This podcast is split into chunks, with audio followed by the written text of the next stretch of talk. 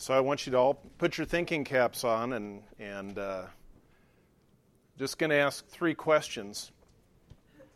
Uh, question one True or false? The Bible says there is no God.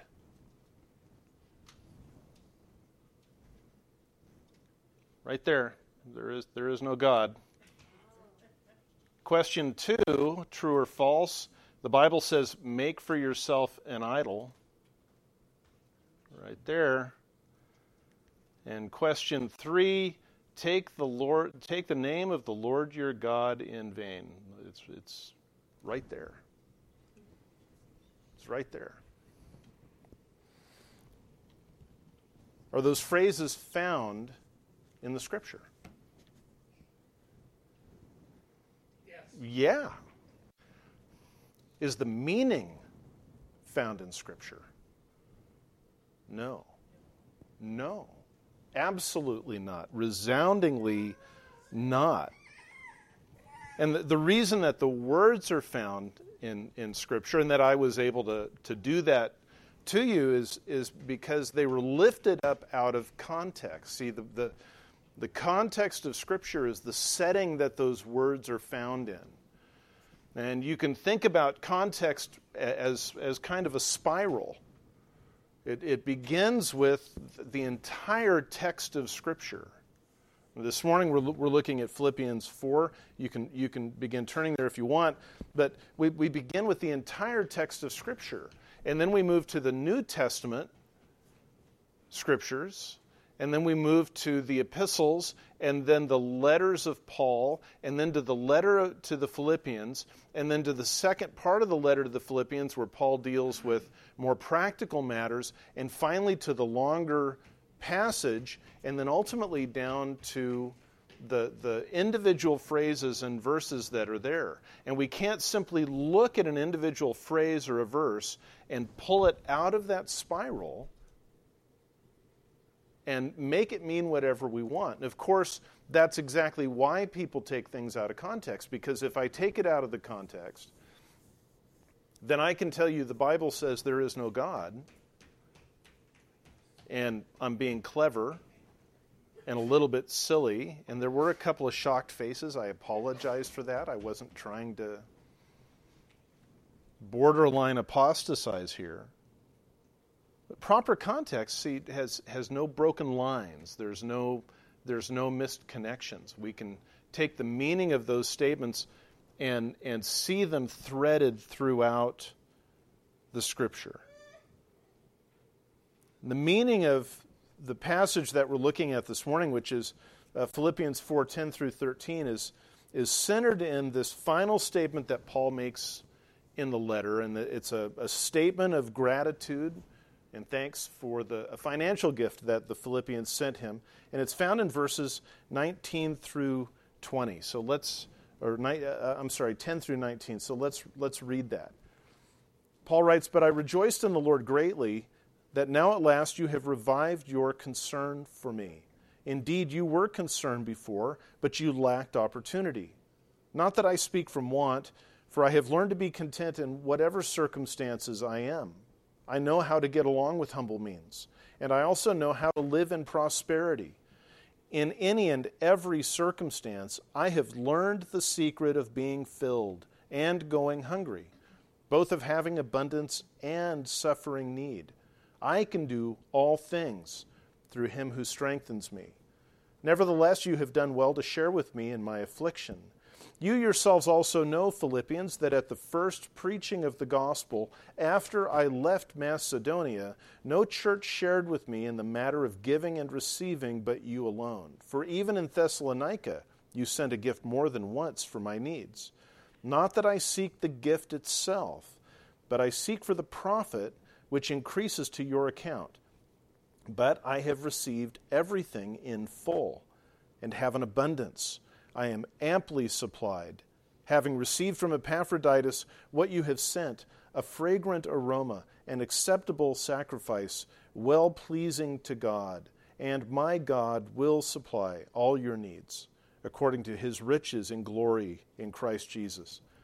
Father, as we come to your word, we ask that your Spirit would open our hearts and open our minds to be able to see and understand and believe what we read. Set a watch over my mouth that I would not misstate your truth.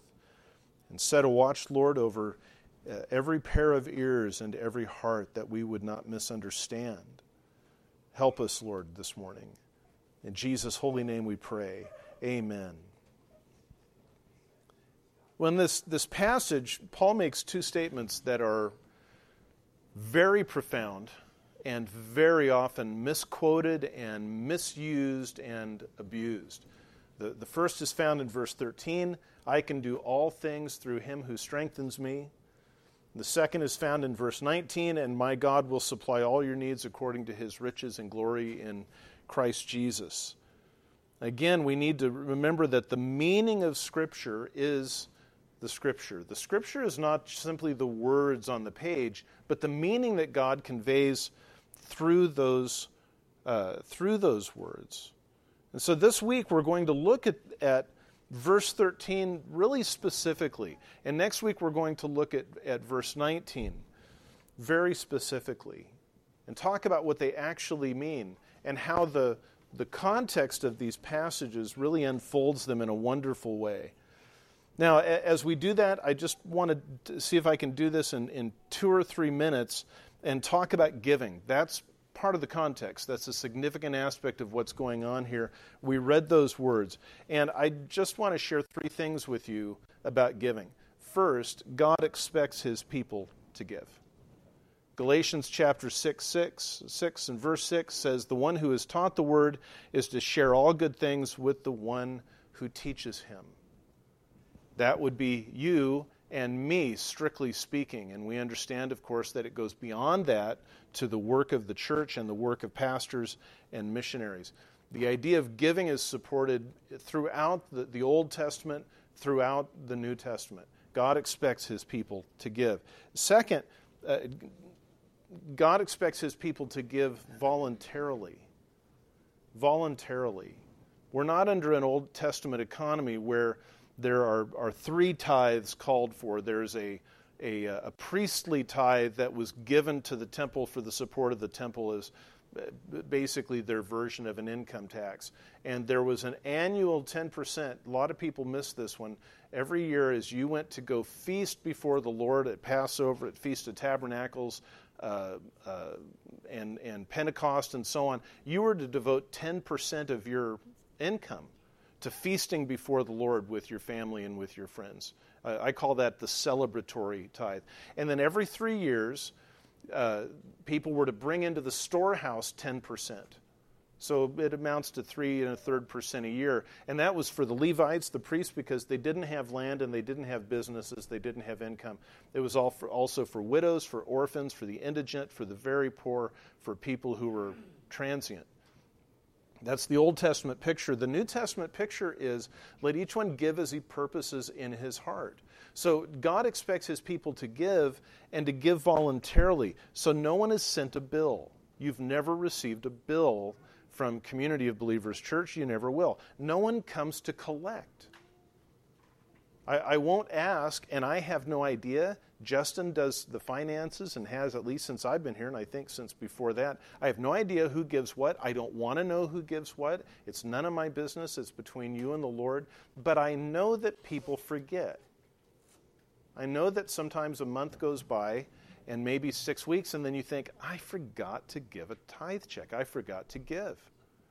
We know that that happens. And, and hopefully, you've never ever gotten a letter or a phone call saying, um, where, where is it? God expects his people to give voluntarily. That being said, it doesn't mean that giving is optional according to the Lord. Galatians 6 7 says, Do not be deceived.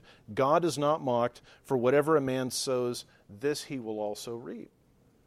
And so God establishes a principle of, of giving and receiving, and to simply take and never to share is an abuse of his intention. It's simply not for the church to enforce, it's between each believer and the Lord.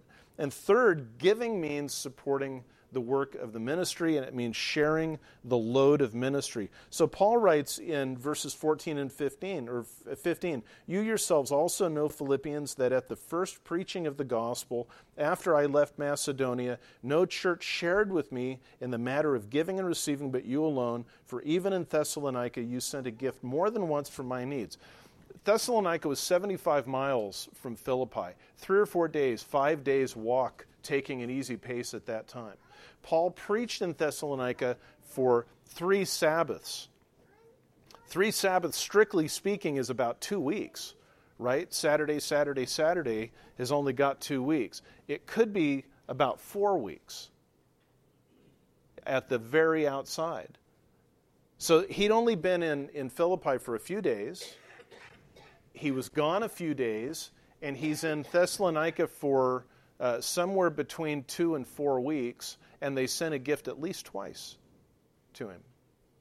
And so they shared in the load of his ministry.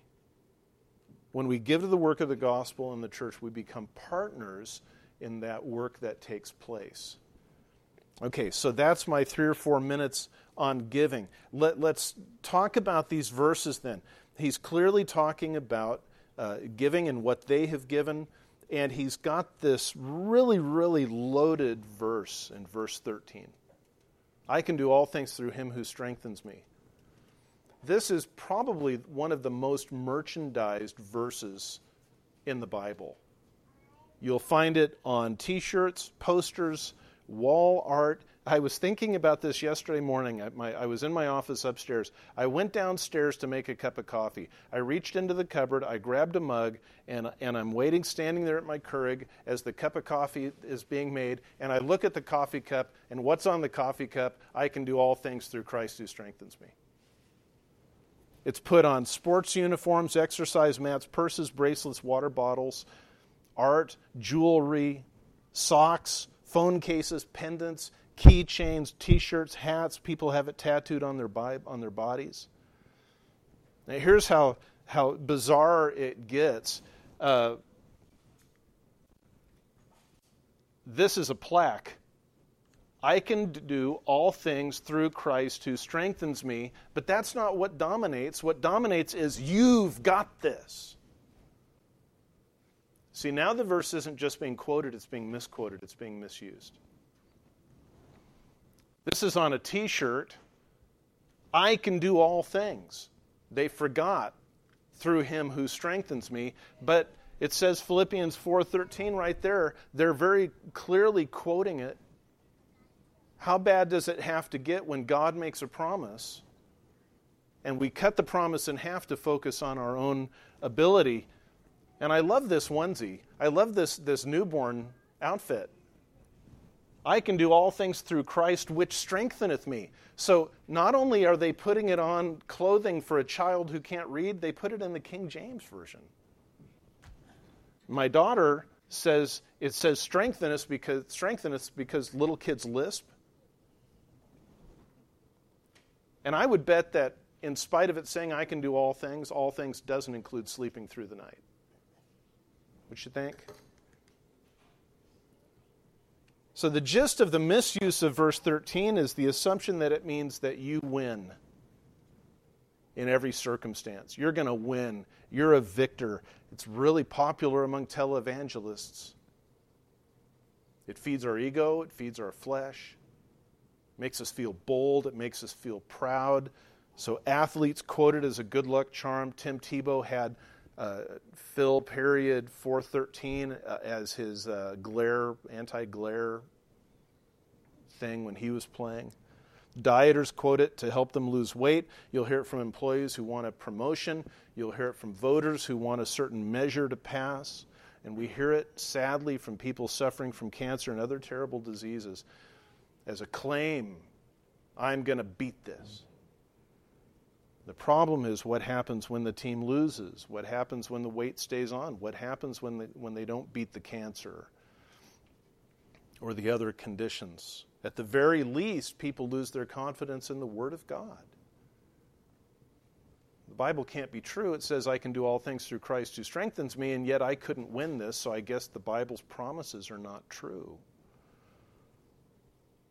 And at the worst, people lose their confidence in the God of the Word, and God Himself is seen to be untrustworthy. The problem, of course, is that to misquote Scripture is to play Satan's part in deception. When we rightly understand Scripture, it is God's means of building us and strengthening us and feeding us and nourishing us.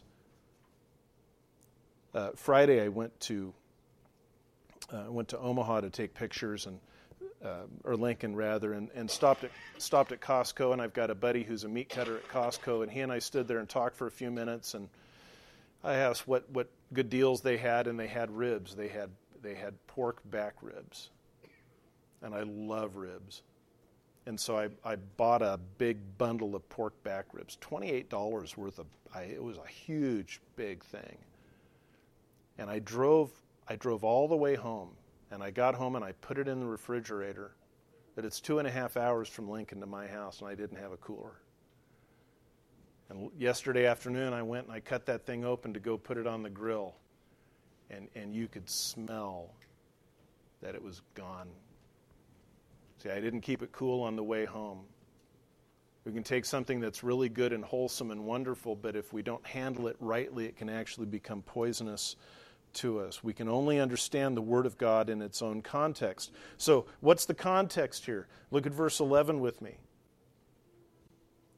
Paul says, Not that I speak from want, for I have learned to be content in whatever circumstances I am. I know how to get along with humble means, and I also know how to live in prosperity in any and every circumstance. I have learned the secret of being filled and going hungry, both of having abundance and suffering need. Now, there's three groupings of phrases here. Let me point these three groupings out for you. The first grouping is Paul saying in, in verse 11, I have learned to be content. He goes on to say, I know how. He says, I also know how. And I have learned the secret. I have learned to be content. I know how. I also know how. I have learned the secret. So the, the first grouping is what Paul has gained, what Paul has learned. What Paul has learned is to be content. Paul learned how to get along. Paul also knew how to, Paul knew how to get along with humble means. He also knew how to live in prosperity. He says, I have learned the secret. Learning says there's a process. What's not in Scripture is, is just as important as what is as we're trying to understand it. And we can see that Paul doesn't say, Not that I speak from want, for I am content. But I have learned how to be content. The second grouping that we see is extreme circumstances. Those extreme circum- circumstances are humble means, which is a kind of a euphemistic phrase for extreme poverty and prosperity. Humble means and prosperity. Being filled and going hungry. Uh, can I just say, none of us have ever been hungry like they were hungry? None of us in the United States have ever been hungry that way. This isn't having worked a long day and not having time to get lunch and coming to the dinner table, table famished. This is, this is going days with little or nothing at times. And Paul says, humble means prosperity, there's, there's an extreme gap. Being filled and going hungry, there's an extreme gap. Uh, having abundance and suffering need. And, and so Paul learned under extreme circumstances, which tells me that this isn't a theoretical learning. I do a lot of theoretical learning. Every time I open a commentary on Scripture and I read what, what the commentator believes the author intends to say or what the language is, that's all theoretical learning. I haven't actually lived out that myself. When I, when I opened up that sealed, you know, eight pounds of pork ribs yesterday and I could smell that fresh roadkill aroma, that was learning by experience. And I had learned by experience I don't want to eat that bad things will very likely happen if I eat that. The third thing that Paul does is, is he does this by God's design. He learns under extreme circumstances by God's design. And God's design covers everything in his life. So look at what he says. Not that I speak from want, for I have learned to be content in whatever circumstance whatever circumstance, in any and every circumstance. All things, he says, I can do all things. Whatever the circumstance, in any and every circumstance. And by God's design, I can do this through Him who strengthens me. So Paul doesn't say, I can do all things like that terrible t shirt said. Paul doesn't even say, I can do all things through Christ because that kind of says Jesus is my inspiration, Jesus is my model, and following the example of Jesus and thinking about Jesus, I can do it. It's I can do all things through Him, through Christ, who gives me the strength. See, the extremes that Paul went through of extreme poverty, extreme hunger, extreme need to prosperity and having being so full maybe he felt sick and having an absolute abundance that the ability to do that came from God. It came from the spirit of God which means God put him in those circumstances. Humble means going hungry suffering need prosperity being filled having an abundance adds up to whatever circumstance any and every circumstance all things so, the common view, the common view is that I can do all things through him who strengthens me means I can win. The actual scripture says what it means is it doesn't matter if I win. I don't need to win. I can experience extraordinary poverty or mind boggling wealth, or anything in between. And I'm the same person in Christ, I'm the same person in faith, I'm the same person in this world because of Him who strengthens me as I go through those things. Paul learned because God sovereignly and providentially managed every single circumstance and took him to school on these things. And the lesson that Paul learned is not the coffee cup wall hanging onesie lesson that you can win, that you can do anything, as the guy used to say on Saturday Night Live, you're good enough, you're smart enough, and God likes you.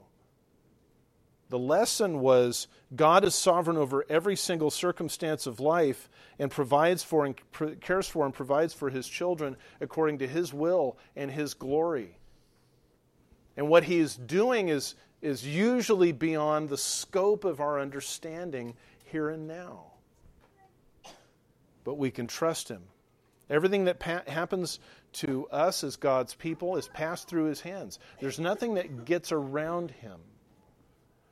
There's nothing that is accidental. There is nothing that is random. There is no opposition or harm from others that sneaks past the great shepherd of our souls. Even Satan is limited and bound by the will and the purposes of God. In the life of a Christian, God uses all of those things in a surgical way. And so when, when Paul says in verse 12, I have learned the secret I have to say it's not a very well kept secret because the secret is the sovereignty and the providence and the care and the love of God. You can rest yourself entirely upon two truths here. The first truth is that God's glory is supreme. In Isaiah 66 18, and you find these verses all through the scripture, but this particular verse, God says, I know their works and their thoughts. The time is coming to gather all nations and tongues, and they shall come and see my glory. And he's speaking about the end of time when he has brought all of his plans to fruition. And everything that he has done has finally kind of been pulled together into that single unit that reveals His glory. We can look at individual events, and we do, and fail to see His glory. I can look at individual circumstances in my life and in your lives and fail to see his glory. It seems like at least once a month I come in and I hear guys talking about somebody here who's in, in the community who's passed away suddenly, some, sometimes very suddenly, sometimes in a very shocking way. And we experience that in Norfolk too. Stephanie Westerhouse, please continue to pray for the Westerhouse family. Stephanie Westerhouse passed away very suddenly on February 8th, shocking everybody we want to examine individual events and say, where's the glory of God in that? And it's really not until we arrive on the other side and we arrive in heaven and we can look at things from a different perspective that we'll see how all of those things work together. Until then, we can only look at individual components, and, and we're often, if not usually, going to fail to understand how they knit together, how they function together. The, the second truth you can bank on is our good is God's goal. Romans 8:28 We know that God causes all things to work together for good to those who love God, to those who are called according to his purpose. Notice what it says. We know that God causes all things to work together. It doesn't say all things are good. And it doesn't say all things just kind of magically work out for the best. It says God causes them to work together for our good. In 1991, I suffered a terrible knife wound. It took dozens of staples to close me up. But it wasn't an awful thing because it was part of a surgery that saved my life. And if I think about the elements of those surgery, those things that I was aware of before I was taken in, and the things I knew that they did to me, it's hard to see any individual element that was actually good. I was wheeled out with an 18 inch scar. They had collapsed one of my lungs in order to get in deeper. I'm missing one rib that they cut out in order to be able to, to get access. It's hard to look at any of those individual events and say, yeah, that was good, that was good. But in the hands of a caring, wise, skilled doctor, all of those things work together for a good purpose. And they saved my life, and I'm here today. So, Paul says, in essence, if I can kind of put words in his mouth, Paul says, I refuse the temptation to evaluate every single circumstance as though it's the only circumstance. And until I can see how God is working things out for good, I'm not going to try and figure it out for myself. I'm going to trust that He's doing that. And that's his secret. It's not hard to grasp, but it's hard to accept.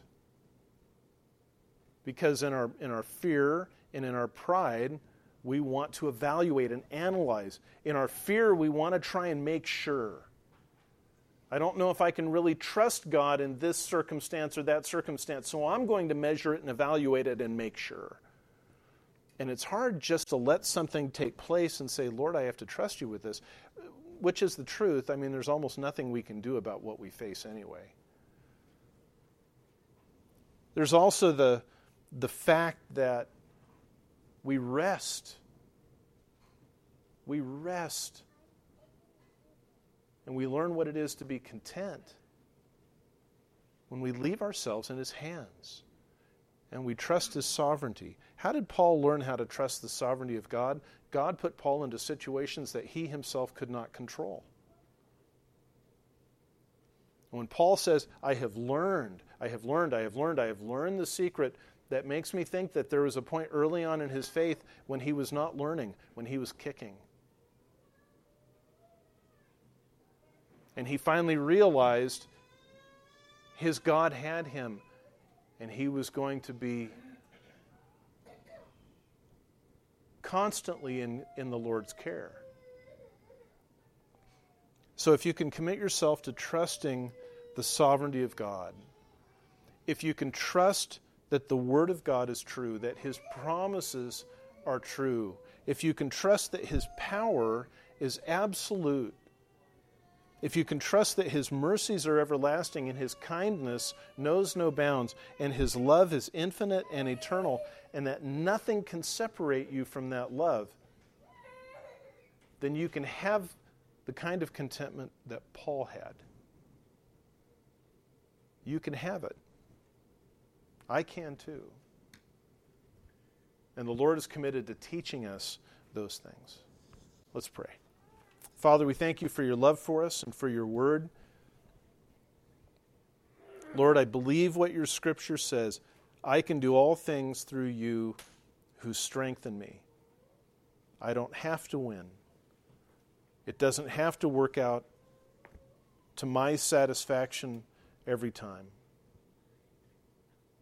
I can surrender myself to your will, do what you have called me to do, trust you as you have called me to trust you, and let you worry about the end result.